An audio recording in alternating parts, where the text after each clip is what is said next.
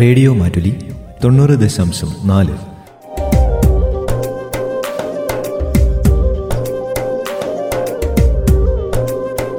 കേൾക്കൂ ആസ്വദിക്കൂ അറിവ് നേടൂ.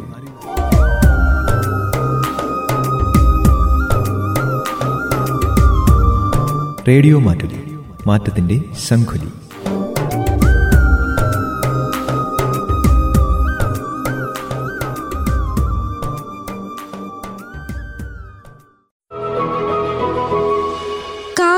കരുത്തും.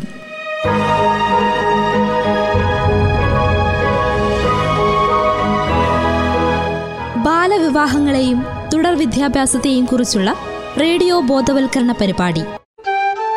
എല്ലാ പ്രിയ ശ്രോതാക്കൾക്കും കാവലും കരുത്തും പരിപാടിയിലേക്ക് സ്വാഗതം. കുട്ടികൾക്ക് വളർച്ചാ കാലഘട്ടത്തിൽ ഉണ്ടാകുന്ന വ്യതിയാനങ്ങൾ നിരവധിയാണ്. നേരത്തെ കണ്ടുപിടിക്കാൻ കഴിഞ്ഞില്ലെങ്കിൽ അതിനുള്ള പരിഹാരമാർഗങ്ങളും ഫലപ്രദമാകണമെന്നില്ല. കുട്ടികളിലെ വളർച്ചാ കാലഘട്ടത്തിലെ വ്യതിയാനങ്ങളെപ്പറ്റിയും അവ എങ്ങനെ നേരത്തെ കണ്ടുപിടിക്കാമെന്നും അതിനുള്ള പരിഹാരമാർഗങ്ങൾ എന്തൊക്കെയാണെന്നും അതോടൊപ്പം അതിന് ഗവൺമെന്റ് ഒരുക്കുന്ന സംവിധാനങ്ങളെപ്പറ്റിയും ഇന്ന് താലോലത്തിൽ കേൾക്കാം. സംസാരിക്കുന്നത് കൽപ്പറ്റ ജനറൽ ആശുപത്രിയിലെ ശിശുരോഗ വിദഗ്ധൻ ഡോക്ടർ ഫൈസൽ. ആരോഗ്യമുള്ള കുഞ്ഞ് എല്ലാവരുടെയും സ്വപ്നമാണ്. ഡബ്ല്യു എച്ച് ഒയുടെ നിർവചനപ്രകാരം ആരോഗ്യത്തിന് ശാരീരിക സൗഖ്യം മാത്രമല്ല മാനസികവും സാമൂഹികവും സ്പിരിച്വലുമായിട്ടുള്ള തലം കൂടിയുണ്ട്. കുട്ടിയുടെ വളർച്ചയുടെ നിർണായക കാലഘട്ടം തുടങ്ങുന്നത് അമ്മ കുഞ്ഞിനെ ഗർഭം ധരിച്ചത് മുതൽ ഗർഭകാലവും പ്രസവശേഷമുള്ള ആദ്യത്തെ രണ്ട് മൂന്ന് വർഷങ്ങളുമാണ്. അതുകൊണ്ട് തന്നെ ആരോഗ്യ പരിരക്ഷണം ആരംഭിക്കേണ്ടത് ഒരു കുഞ്ഞിന് വേണ്ടി പ്ലാൻ ചെയ്യുമ്പോൾ തന്നെയാണ്. ഗർഭിണിയാവുന്നതിന് മുമ്പ് തന്നെ അമ്മയ്ക്ക് വേറെ ആരോഗ്യ പ്രശ്നങ്ങളൊന്നും ഇല്ല എന്ന് ഉറപ്പുവരുത്തേണ്ടതും ഫോളിക് ആസിഡ് പോലുള്ള ഗുളികകൾ കഴിച്ചു തുടങ്ങുകയും ചെയ്യേണ്ടതുണ്ട്. ഗർഭം ധരിച്ചു കഴിഞ്ഞാൽ കൃത്യമായ പരിശോധന മുറകളിലൂടെ അമ്മയുടെ ആരോഗ്യവും കുഞ്ഞിന്റെ വളർച്ചയും വിലയിരുത്തപ്പെടേണ്ടതുമാണ്. സാധാരണഗതിയിൽ ഒരു കുഞ്ഞ് മുപ്പത്തേഴ് ആഴ്ച അതായത് തേർട്ടി സെവൻ വീക്സ് കംപ്ലീറ്റ് ആകുമ്പോഴാണ് പൂർണ വളർച്ചയെത്തുന്നത് പൂർണ വളർച്ചയെത്തിയ കുഞ്ഞ് രണ്ടര മുതൽ മൂന്നര വരെ കിലോഗ്രാം തൂക്കം ഉണ്ടാവും. പ്രസവിച്ച ഉടനെ കുട്ടി കരയുകയും അവരുടെ ഹൃദയമിടിപ്പുകളും ശ്വാസഗതിയും നോർമലാവുകയും ചെയ്യും. സാധാരണഗതിയിൽ പ്രസവിച്ച ഉടനെ കുഞ്ഞുങ്ങൾ മുലപ്പാൽ കുടിക്കാനുള്ള ശ്രമം ആരംഭിക്കുകയും ചെയ്യുന്നു. മേൽപ്പറഞ്ഞ സീക്വൻസിൽ നിന്ന് എന്തെങ്കിലും താളഭംഗം നേരിടുകയാണെങ്കിൽ കുഞ്ഞിന് ആരോഗ്യ പ്രശ്നങ്ങൾ നേരിടാൻ സാധ്യതയുണ്ട്. അങ്ങനെയുള്ള കുഞ്ഞുങ്ങളെയാണ് ഞാൻ നേരത്തെ ഐഡന്റിഫൈ ചെയ്യേണ്ടതും മെറ്റിക്കുലേഴ്സ് ആയിട്ടുള്ള എക്സാമിനേഷനിലൂടെ ശാരീരിക പരിശോധനകളുടെയും മറ്റ് നൂതന സാങ്കേതിക വിദ്യകൾ ഉപയോഗിച്ച് അവരെ പരിശോധിച്ച് അവർക്ക് എന്തെങ്കിലും പ്രോബ്ലം ഉണ്ടോ എന്ന് ഐഡന്റിഫൈ ചെയ്യേണ്ടതും അതിനുള്ള പരിഹാര മാർഗങ്ങൾ നിർദ്ദേശിക്കേണ്ടതും. കാരണം മിക്ക ശാരീരിക മാനസിക പ്രശ്നങ്ങളും നേരത്തെ കണ്ടുപിടിക്കാൻ കഴിഞ്ഞാൽ ഒരു പരിധിവരെ കൂടുതൽ കോംപ്ലിക്കേഷനിലോട്ട് പോവാതെ വിവിധ തെറാപ്പികളുടെയും മറ്റ് പരിശീലന മുറകളിലൂടെയും നമുക്ക് ഇന്റർവ്യൂ ചെയ്യാനും അവരെ സഹായിക്കാനും പറ്റും. ഹൈ റിസ്ക് ഗ്രൂപ്പ് കുട്ടികൾ നാം നേരത്തെ കണ്ടുപിടിച്ച് അവരെ മനസ്സിലാക്കേണ്ടതുണ്ട്. ഉദാഹരണത്തിന് പൂർണ വളർച്ചയെത്തിയ എത്താത്ത കുട്ടികൾ തൂക്കക്കുറവുള്ള കുട്ടികൾ ഗർഭകാലത്ത് അമ്മക്കുണ്ടാകുന്ന വിവിധ തരം ആരോഗ്യ പ്രശ്നങ്ങൾ മൂലമുള്ള കുട്ടികൾ പരിശോധന വേളയിൽ കണ്ടുപിടിക്കപ്പെടുന്ന വിവിധതരം വൈകല്യങ്ങൾ ഗർഭകാലത്ത് അമ്മയ്ക്കുണ്ടാകുന്ന ഇൻഫെക്ഷൻസ് മറ്റ് മരുന്നുകളുടെ പാർശ്വഫലമായിട്ട് കുഞ്ഞുങ്ങൾക്കുണ്ടാകുന്ന ആരോഗ്യ പ്രശ്നങ്ങൾ. കൂടാതെ കുഞ്ഞിന് തന്നെ നേരിട്ട് ഉണ്ടാകുന്ന ജനിതക തകരാറുകളും മറ്റും. അതുമല്ലെങ്കിൽ പ്രസവ സമയത്തുണ്ടാകുന്ന ബുദ്ധിമുട്ടുകൾ കാരണം കുട്ടിക്ക് കരയാനോ മറ്റോ സാധിക്കാതെ വന്നാൽ അവർക്ക് അവരുടെ തലച്ചോറിനുണ്ടാകുന്ന ആഘാതങ്ങൾ. അതുമല്ലെങ്കിൽ ജനിച്ചതിന് ശേഷം മെനിഞ്ചൈറ്റിസ് എൻകഫലൈറ്റിസ് പോലുള്ള തലച്ചോറിന് ബാധിക്കുന്ന ഇൻഫെക്ഷൻസ് ആക്സിഡന്റ് ട്രോമ ഇഞ്ചുറി മുതലായ തലക്കുണ്ടാകുന്ന പരിക്കുകൾ. ചില കുട്ടികളിൽ പ്രസവിച്ച ഉടനെ ശരീരത്തിലെ ഷുഗറിന്റെ അളവ് പഞ്ചസാരയുടെ അളവ് കുറഞ്ഞ് ഹൈപ്പോഗ്ലൈസീമിയ എന്ന കണ്ടീഷൻ ഉണ്ടാകുന്നുണ്ട് മറ്റു ചില കുട്ടികൾ മഞ്ഞയുടെ അളവ് കൂടിയിട്ട് ഫോട്ടോതെറാപ്പി അല്ലെങ്കിൽ രക്തം മാറ്റിവെക്കേണ്ട അവസ്ഥ വരുന്നുണ്ടായിരുന്നു. അവസ്മാരബാധ ഉണ്ടാകുന്ന കുട്ടികളുണ്ടായിരുന്നു. അണുബാധ മൂലം കൂടുതൽ സമയം എൻ ഐ സിയിൽ കിടക്കേണ്ടി വരുന്ന കുട്ടികളുണ്ട്. അങ്ങനത്തെ കുട്ടികളെല്ലാം ഹൈ റിസ്ക് ഗ്രൂപ്പുകളിൽ പെടുത്തുന്നതാണ് ഇങ്ങനത്തെ കുട്ടികളെ നമ്മൾ എങ്ങനെ ഐഡന്റിഫൈ ചെയ്യാനും സാധാരണഗതിയിൽ വിവിധ മാർഗങ്ങൾ ഉപയോഗിച്ചാണ് ഞാൻ ഇതുപോലത്തെ കുട്ടികളെ ഐഡന്റിഫൈ ചെയ്യുന്നത്. ഒന്ന് പ്രസവിച്ച ശേഷമുള്ള എല്ലാ കുട്ടികളെയും നാം ബി ബി ഡി സ്ക്രീനിങ് അതായത് വിസിബിൾ ബർത്ത് ഡിഫക്റ്റ് വിധേയമാക്കുന്നുണ്ട്. പരിശീലനം ലഭിച്ച സ്റ്റാഫുകളെ ഉപയോഗിച്ച് തല മുതൽ കാലുവരെയുള്ള പുറത്തേ കാണുന്ന വൈകല്യങ്ങൾ എന്തെങ്കിലും ഉണ്ടെങ്കിൽ നാം മനസ്സിലാക്കാൻ ശ്രമിക്കുന്നു. ഉദാഹരണത്തിന് തലയുടെ വലുപ്പം കൂടുതലോ കുറവോ തലയൊട്ടിയുടെ ഷേപ്പിനുണ്ടാകുന്ന വ്യത്യാസങ്ങൾ മുഖത്തുണ്ടാകുന്ന എന്തെങ്കിലും അബ്നോർമാലിറ്റികൾ കണ്ണിനുണ്ടാകുന്ന കാഴ്ച തകരാറുകൾ തിമിരം പോലത്തെ അസുഖങ്ങൾ. കേൾവി ചെവിക്കുണ്ടാവുന്ന തകരാറുകൾ മറ്റ് ശാരീരിക വൈകല്യങ്ങൾ ന്യൂറൽ ട്യൂബ് ഡിഫക്റ്റ് പോലത്തെ അസുഖങ്ങൾ അതേപോലെ ലൈംഗിക അവയവങ്ങൾക്കുണ്ടാവുന്ന വ്യതിയാനങ്ങൾ ക്ലബ് ഫുട്ട് പോലത്തെയുള്ള സ്കെലിറ്റൽ ഡിഫോമിറ്റീസ് ഇതെല്ലാം നമുക്ക് ഈ ഒരു സ്ക്രീനിങ്ങിലൂടെ നമുക്ക് മനസ്സിലാക്കാൻ പറ്റും.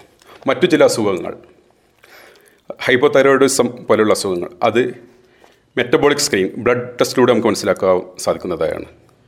വേറെ ചില അസുഖങ്ങൾ ഒ ഐ സ്ക്രീനിങ് ഇപ്പോൾ കേൾവി തകരാറ് കുട്ടികൾക്ക് ഏറ്റവും ഇമ്പോർട്ടന്റ് ആയിട്ടുള്ള ഒരു കാര്യമാണ്. അപ്പോൾ അത് ഓട്ടോ അക്കോസ്റ്റിക് എമിഷൻ സ്ക്രീനിങ് മുഖേന കേൾവി തകരാറ് നമുക്ക് നേരത്തെ കണ്ടുപിടിക്കാനും കൂടുതൽ വിശദമായ പരിശോധനകൾക്ക്. കൂടുതൽ കോംപ്ലിക്കേറ്റഡ് ആയിട്ടുള്ള അസുഖങ്ങൾ എന്തെങ്കിലും ഉണ്ടെങ്കിൽ ഇ എൻ ടി സർജന്റെ സഹായം തേടിയിട്ട് വേറെ പോലുള്ള സംവിധാനങ്ങൾ ഉപയോഗിച്ചിട്ട് നമുക്ക് മനസ്സിലാക്കാൻ സാധിക്കുന്നത്. അതേപോലെ തന്നെ ഗവൺമെന്റ് ഇപ്പോൾ കൊണ്ടുവന്ന ഒരു സംവിധാനമാണ് ഹൃദ്യം പ്രോഗ്രാം അതായത് C C H D critical ആയിട്ടുള്ള ഹാർട്ടിന് അസുഖമുള്ള കുട്ടികളെ നേരത്തെ കണ്ടുപിടിച്ച് അവർക്ക് വേണ്ട സർജറി പോലത്തെ ഇന്റർവെൻഷൻ നടത്താനുള്ള സംവിധാനമാണ്. ഞാൻ നേരത്തെ സൂചിപ്പിച്ച പോലെ മനുഷ്യ കുഞ്ഞുങ്ങൾ മറ്റു ജീവികളെ കുഞ്ഞുങ്ങളിൽ നിന്ന് തുലം വിഭിന്നമാണ്. അവരുടെ ബ്രെയിനിന്റെ വളർച്ചയും ന്യൂറോണൽ ഡെവലപ്മെന്റും ഏറ്റവും കൂടുതൽ അറ്റൻഡ് ചെയ്യുന്നത് ആദ്യത്തെ രണ്ട് മൂന്ന് വർഷക്കാലമാണ് മറ്റ് ജീവികളുടെ കുഞ്ഞുങ്ങൾക്ക് ശാരീരിക വളർച്ചയാണ് ഈ കാലയളവിൽ കൂടുതലെങ്കിൽ നമ്മുടെ കുഞ്ഞുങ്ങൾ പ്രസവ സമയത്ത് കരയാൻ മാത്രം അറിയുന്ന ഒരു സ്ഥിതിയിൽ നിന്ന് പതുക്കെ ചിരിക്കാനും മുഖത്ത് നോക്കാനും കഴുത്തുറക്കാനും ഇരിക്കാനും കയ്യിൽ പിടിച്ചു വാങ്ങാനും നിൽക്കാനും നടക്കാനും സംസാരിച്ചു തുടങ്ങാനും ചുറ്റുപാടുകളോട് പ്രതികരിക്കാനും അതോടൊപ്പം കാഴ്ചകളോടും ശബ്ദങ്ങളോടും പ്രതികരിക്കാനും തുടങ്ങുന്നതും ഈ കാലയളവിലാണ്. സാധാരണഗതിയിൽ ഈ പറഞ്ഞ മൈൽ സ്റ്റോൺസ് ഡെവലപ്പ് ചെയ്യാൻ ഒരു നിശ്ചിത സമയപരിധി നിശ്ചയിച്ചിട്ടുണ്ട്. അതിലപ്പുറത്തേക്ക് പ്രതീക്ഷിച്ച കാല കാലയളവിൽ സാധിക്കാതെ വന്നില്ലെങ്കിൽ നാം തിരിച്ചറിയേണ്ടതും ഇന്റർവ്യൂ ചെയ്യേണ്ടതുമാണ്. ഉദാഹരണത്തിന് രണ്ട് മാസം ആകുമ്പോൾ ചിരിക്കേണ്ട കുട്ടി നാല് മാസമായിട്ടും ചിരിക്കുന്നില്ല. മൂന്ന് നാല് മാസത്തിൽ കഴുത്തുറക്കേണ്ട കുട്ടി അഞ്ച് മാസമായിട്ടും അത് ചെയ്തിട്ടില്ല. ഇരിക്കേണ്ട പ്രായത്തിൽ ഇരുന്നില്ല. ഒന്നര വയസ്സായിട്ടും നടക്കുന്നില്ല. സംസാരിക്കുന്നില്ല. ചുറ്റുപാടുകളോട് പ്രതികരിക്കുന്നില്ല. ശബ്ദങ്ങളോടോ കാഴ്ചകളോട് പ്രതികരിക്കുന്നില്ല. അങ്ങനത്തെ കുട്ടികളെല്ലാം നാം നേരത്തെ തിരിച്ചറിയേണ്ടതുണ്ട്. ഇങ്ങനെയുള്ള ഭിന്നശേഷിക്കാരായ ശാരീരിക മാനസിക അവശതകൾ അനുഭവിക്കുന്ന കുട്ടികളെയാണ് നാം നേരത്തെ കണ്ടെത്തേണ്ടതും അവർക്കുള്ള പരിഹാര മാർഗം നിർദ്ദേശിക്കേണ്ടതും അതിന് ഗവൺമെന്റ് ഒരുക്കിയ ഒരു സംരംഭമാണ് ജില്ലാ ഡിസ്ട്രിക്ട് ഏർലി ഇന്റർവെൻഷൻ സെന്ററുകൾ. മലയാളത്തിൽ ജില്ലാ പ്രാരംഭ ഇടപെടൽ കേന്ദ്രങ്ങൾ എന്ന് പറയുന്നത് എല്ലാ ജില്ലകളിലും അത് പ്രവർത്തിക്കുന്നത് വയനാട്ടിലേത് കൽപ്പറ്റ ഗവൺമെന്റ് ഹോസ്പിറ്റലിന്റെ കീഴിൽ ജില്ലാ എൻ എച്ച് എം ഓഫീസറുടെ ആഭിമുഖ്യത്തിൽ കൈനാട്ടിൽ പ്രവർത്തിക്കുന്നു. എല്ലാ ദിവസങ്ങളിലും ഞായറും പൊതു അവധി ദിവസങ്ങൾ ഒഴികെ എല്ലാ ദിവസങ്ങളിലും രാവിലെ ഒമ്പത് മുതൽ വൈകുന്നേരം നാല് മണി വരെ മെഡിക്കൽ ഓഫീസറുടെയും ഡെന്റൽ സർജന്റെയും മറ്റു പാരാമെഡിക്കൽ സേവനങ്ങളുടെയും സേവനങ്ങൾ ഇവിടെ ലഭ്യമാണ്. അതോടൊപ്പം വിദഗ്ധ ഡോക്ടർമാരുടെ നിശ്ചിത ദിവസങ്ങളിൽ ശിശുരോഗ വിദഗ്ധർ അതേപോലെ ഫിസിക്കൽ മെഡിസിൻ ഡോക്ടർ എന്നിവരുടെ സേവനവും ലഭ്യമാണ്. കൂടാതെ ഗവൺമെന്റ് ഹോസ്പിറ്റലിലെയും മറ്റു സ്പെഷ്യലിസ്റ്റ് ഡോക്ടർമാരുടെ E N T surgeon ophthalmologist orthopedic surgeon psychiatrist എന്നിവരുടെ സേവനവും സൂപ്പർ സ്പെഷ്യാലിറ്റി ആവശ്യമുള്ള സമയങ്ങളിൽ ഉദാഹരണത്തിന് കാർഡിയോളജി ന്യൂറോളജി ആവശ്യമുള്ള സമയങ്ങളിൽ മെഡിക്കൽ കോളേജ് അടക്കമുള്ള റഫറൽ ഹോസ്പിറ്റലുകളെ ആശ്രയിക്കുകയും ചെയ്യുന്നത് പാരാമെഡിക്കൽ വിഭാഗത്തിൽ ഫിസിയോതെറാപ്പി വിഭാഗം ഓഡിയോളജി വിഭാഗം സ്പീച്ച് ആൻഡ് ഓഡിയോളജി വിഭാഗം സൈക്കോളജി വിഭാഗം ഒപ്റ്റോമെട്രി വിഭാഗം സ്പെഷ്യൽ എഡ്യൂക്കേഷൻ വിഭാഗം ഡെന്റൽ ഹൈജീനിസ്റ്റ് എന്നിവ എന്നിവ പ്രവർത്തിക്കുന്നു. ഫിസിയോതെറാപ്പി വിഭാഗത്തിലാണ് സെർബ്രൽ പാൾസി പോലെയുള്ള ചലന വൈകല്യമുള്ള രോഗികളെ ചികിത്സ അവർക്ക് ആവശ്യമുള്ള ശാരീരികവും മാനസികവുമായ വ്യായാമ മുറകളും ബാക്കി പരിശീലനങ്ങളും നൽകുന്നത്. സൈക്കോളജി വിഭാഗത്തിൽ വരുന്ന പേഷ്യൻസ് ബുദ്ധിപരിമിതിയുള്ള രോഗികളുണ്ട്. ലേണിംഗ് ഡിസബിലിറ്റി അഥവാ പഠന വൈകല്യമുള്ള രോഗികൾ പിരിപിരിപ്പുള്ള അസുഖമുള്ള രോഗികൾ ബിഹേവിയറൽ ഡിസോർഡേഴ്സ് ഓട്ടിസം ബാധിച്ച കുട്ടികൾ എന്നിവയാണ് സൈക്കോളജി വിഭാഗത്തിൽ ചികിത്സിക്കുന്നത്. സ്പീച്ച് ആൻഡ് ഓഡിയോളജി വിഭാഗത്തിൽ ശ്രവണ വൈകല്യം സംസാര വൈകല്യം വിക്ക് മറ്റു വോയിസ് പ്രശ്നങ്ങൾ ഉള്ള കുട്ടികളെല്ലാം ഈ വിഭാഗത്തിൽ ചികിത്സ തേടിയെത്തുന്നു. അതേപോലെ കാഴ്ച വൈകല്യങ്ങൾ കണ്ണിനുണ്ടാകുന്ന മറ്റു തകരാറുകളെല്ലാം ഒപ്റ്റോമെട്രി വിഭാഗവും ഡെന്റൽ സർജൻ ഡെന്റൽ ഹൈജീനിസ്റ്റിന്റെ സഹായത്തോടു കൂടി കുട്ടികൾക്കുണ്ടാകുന്ന പല്ല് സംബന്ധമായ മോണസംബന്ധമായിട്ടുള്ള മറ്റു രോഗങ്ങൾ നേരത്തെ തന്നെ കണ്ടുപിടിച്ച് അതിനുള്ള പരിഹാര മാർഗം നിർദ്ദേശിക്കുകയും ചെയ്യുന്നത്. ക്ലീനിങ് പോലെ എക്സ്ട്രാക്ഷൻ ദന്തക്രമീകരണങ്ങൾ മറ്റ് ഹൈജീൻ ടിപ്പുകളെല്ലാം ഇവിടെ പറഞ്ഞു കൊടുക്കുന്നു. അതോടൊപ്പം നമുക്കൊരു മൊബൈൽ ഹെൽത്ത് ടീമുണ്ട് ഡി ഐ സിയുടെ കീഴിൽ തന്നെ നിശ്ചിത ദിവസങ്ങളിൽ ജില്ലയുടെ പല ഭാഗങ്ങളിലും അവർ സഞ്ചരിച്ചിട്ട് അവർക്ക് ജനങ്ങൾക്ക് വേണ്ട സേവനങ്ങൾ കൊടുക്കുന്നു. ഈ ടീമിൽ ഫിസിയോതെറാപ്പിസ്റ്റുണ്ട് സൈക്കോളജിസ്റ്റുണ്ട് അതേപോലെ സ്പീച്ച് തെറാപ്പിസ്റ്റ് ഉണ്ട് സാധാരണഗതിയിൽ ഡി ഐ സിയിൽ വരുന്ന കുട്ടികൾ വ്യത്യസ്ത ശാരീരിക മാനസിക അവശതകൾ അനുഭവിക്കുന്നവരാണ്. അതായത് മൾട്ടിപ്പിൾ ഡിസബിലിറ്റീസ് എന്ന് പറയും. ഉദാഹരണത്തിന് ഡൗൺ സിൻഡ്രോം ബാധിച്ച കുട്ടി. ആ കുട്ടിക്ക് ചലന വൈകല്യം ഉണ്ടാവും. ഫിസിയോതെറാപ്പിസ്റ്റിന്റെ സേവന ആവശ്യമുണ്ടാവും ആ കുട്ടിക്ക് സംസാരത്തിന് താമസം വരാം. സ്പീച്ച് തെറാപ്പിസ്റ്റിന്റെ ആവശ്യം വരാം. അതേപോലെ ആ കുട്ടിക്ക് സൈക്കോളജി സപ്പോർട്ട് വേണ്ടി വരും. പാരന്റൽ കൗൺസിലിംഗ് വേണ്ടി വരും. ആ കുട്ടിക്ക് തന്നെ ഹാർട്ടിന് അസുഖം വരാം. അങ്ങനത്തെ ഉള്ള കുട്ടികളെ നമ്മൾ ഹൃദയത്തിൽ രജിസ്റ്റർ ചെയ്യേണ്ടതുണ്ട്. പിന്നെ സാധാരണ ഡി എസിൽ വരുന്ന രണ്ട് മൂന്ന് വിഭാഗം കുട്ടികളെ ഞാൻ പരിചയപ്പെടുത്താം. ഒന്ന് സെർബൽ പാൾസി മസ്തിഷ്ക തളർവാദം എന്ന് മലയാളത്തിൽ പറയും.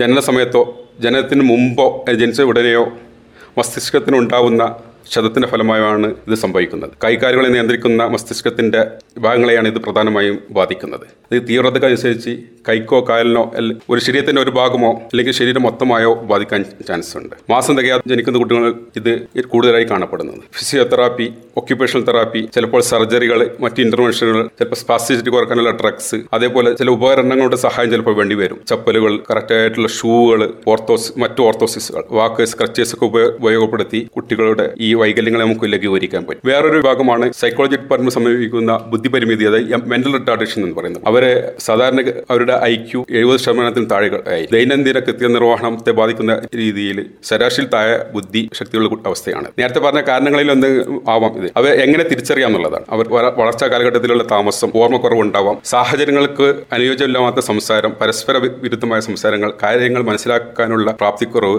ദൈനംദിന കാര്യങ്ങൾ മനസ്സിലാക്കാനും ആശയവിനിമയത്തിനുള്ള പ്രയാസങ്ങൾ മുതലായവ കുട്ടികളിൽ കാണാം കാണാം. വേറൊരു കുട്ടികളാണ് വിഭാഗം കുട്ടികളാണ് ലേണിംഗ് ഡിസബിലിറ്റി പഠന വൈകല്യം. ഈ കുട്ടികൾക്ക് ബുദ്ധി ശരാശരിയിൽ മുകളിലോ നോർമലോ ആയിരിക്കും. അവർക്ക് സ്പെസിഫിക് ഏരിയയിൽ ചിലപ്പോൾ വായിക്കാനോ അല്ലെങ്കിൽ എഴുതുവാനോ ഉള്ള ബുദ്ധിമുട്ടുകളായിരിക്കും. ബാക്കിയുള്ള ബുദ്ധിയെല്ലാം നോർമലായി അങ്ങനത്തെ കുട്ടികളെ സ്പെഷ്യൽ എഡ്യൂക്കേഷൻ വഴി നമുക്ക് മുഖ്യധാരയിൽ എത്താൻ നാം ശ്രമിക്കുന്നുണ്ട്. പിന്നെയുള്ള ഇതാണ് ന്യൂറോ ഡെവലപ്മെന്റൽ ഡിസോർഡർ എന്ന് പറയും. ഓട്ടിസം ദിവാസ്വപ്ന പ്രകൃതം.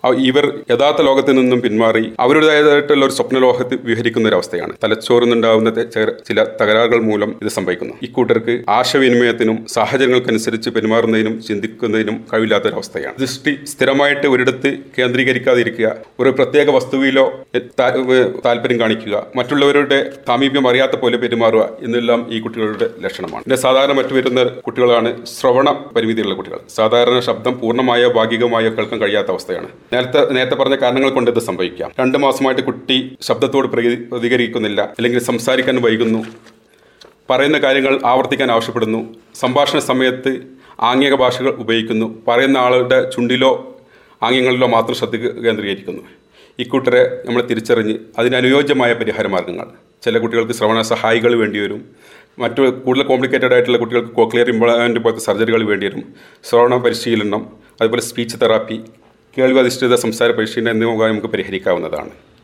പിന്നെ വേറൊരു കൂട്ടാണ് കാഴ്ച പരിമിതികൾ. പൂർണമായോ ഭാഗികമായോ കാഴ്ചയില്ലാത്ത അവസ്ഥയാണത്. രണ്ട് മാസമായിട്ട് കുട്ടി മുഖത്തേക്ക് നോക്കാതിരിക്കുക. അരണ്ട വെളിച്ചത്തിലോ അല്ലെങ്കിൽ വെളിച്ചം കൂടുതലുള്ള സമയത്തോ കാഴ്ചക്കുറവ് അനുഭവപ്പെടുക. തല തിരിച്ച് ചരിച്ച് നോക്കുക. ടി വി അടുത്ത് സ്ക്രീനിങ് അടുത്ത് നിന്ന് കാണുക. പുസ്തകം അടുത്ത് വെച്ചിട്ടോ അല്ലെങ്കിൽ അകലത്തിൽ വെച്ചിട്ട് വായിക്കുക. ചിലപ്പോൾ വിട്ടുമാറാത്ത തലവേദന. കണ്ണിന്ന് സ്ഥിരമായിട്ട് വെള്ളം ഒലിക്കുക. കണ്ണ് ചോക്ക് തിരുമ്പ കോങ്കണ്ണ് മുതലായവ ഇങ്ങനത്തെ അസുഖങ്ങളുള്ളവരുടെ ലക്ഷണങ്ങളുമാണ് ഏതായാലും ഇത്തരം വിഭിന്ന ഭിന്നശേഷിക്കാരായ പലവിധ ശാരീരിക മാനസിക അവശതകൾ അനുഭവിക്കുന്ന കുട്ടികൾക്കുള്ള ഒരു അഭയകേന്ദ്രമാണ് ഡിസ്ട്രിക്ട് എളിവ് ഇന്റൻസ് സെന്റർ ഒരു കൂട്ടായ പരിശ്രമത്തിലൂടെ ഹോളിസ്റ്റിക് അപ്രോച്ചിലൂടെ ഒരു ടീം വർക്കിലൂടെ മാത്രമേ ഇത്തരം കുട്ടികളെ നമ്മുടെ സമൂഹത്തിന്റെ അവരെ പുനരധിവസിപ്പിക്കാനും അവരുടെ പൊട്ടൻഷ്യൽ പൊട്ടൻഷ്യൽ തിരിച്ചറിഞ്ഞ് അവരുടെ ന്യൂനതകൾ പരിഹരിച്ച് അവരുടെ അവരെ സമൂഹത്തിന്റെ മുഖ്യധാരയിൽ കൊണ്ടുവരാനും നമുക്ക് സാധിക്കുകയുള്ളൂ. അതിന് നാം ഓരോരുത്തരുടെയും ഉത്തരവാദിത്വം ആണുമെന്ന് ഓർമ്മപ്പെടുത്തിക്കൊണ്ട് ഞാൻ നിർത്തുന്നു. നന്ദി നമസ്കാരം. ശ്രോതാക്കൾ കേട്ടത് കാവലും കരുത്തും.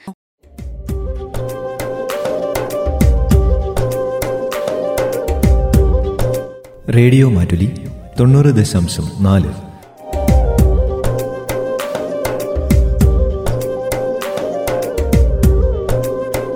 കേൾക്കൂ ആസ്വദിക്കൂ അറിവ് നേടൂ.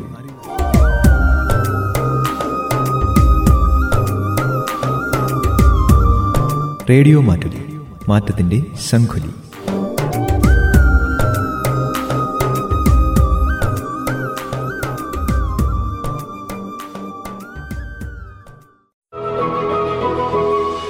കാവലും കരുത്തും.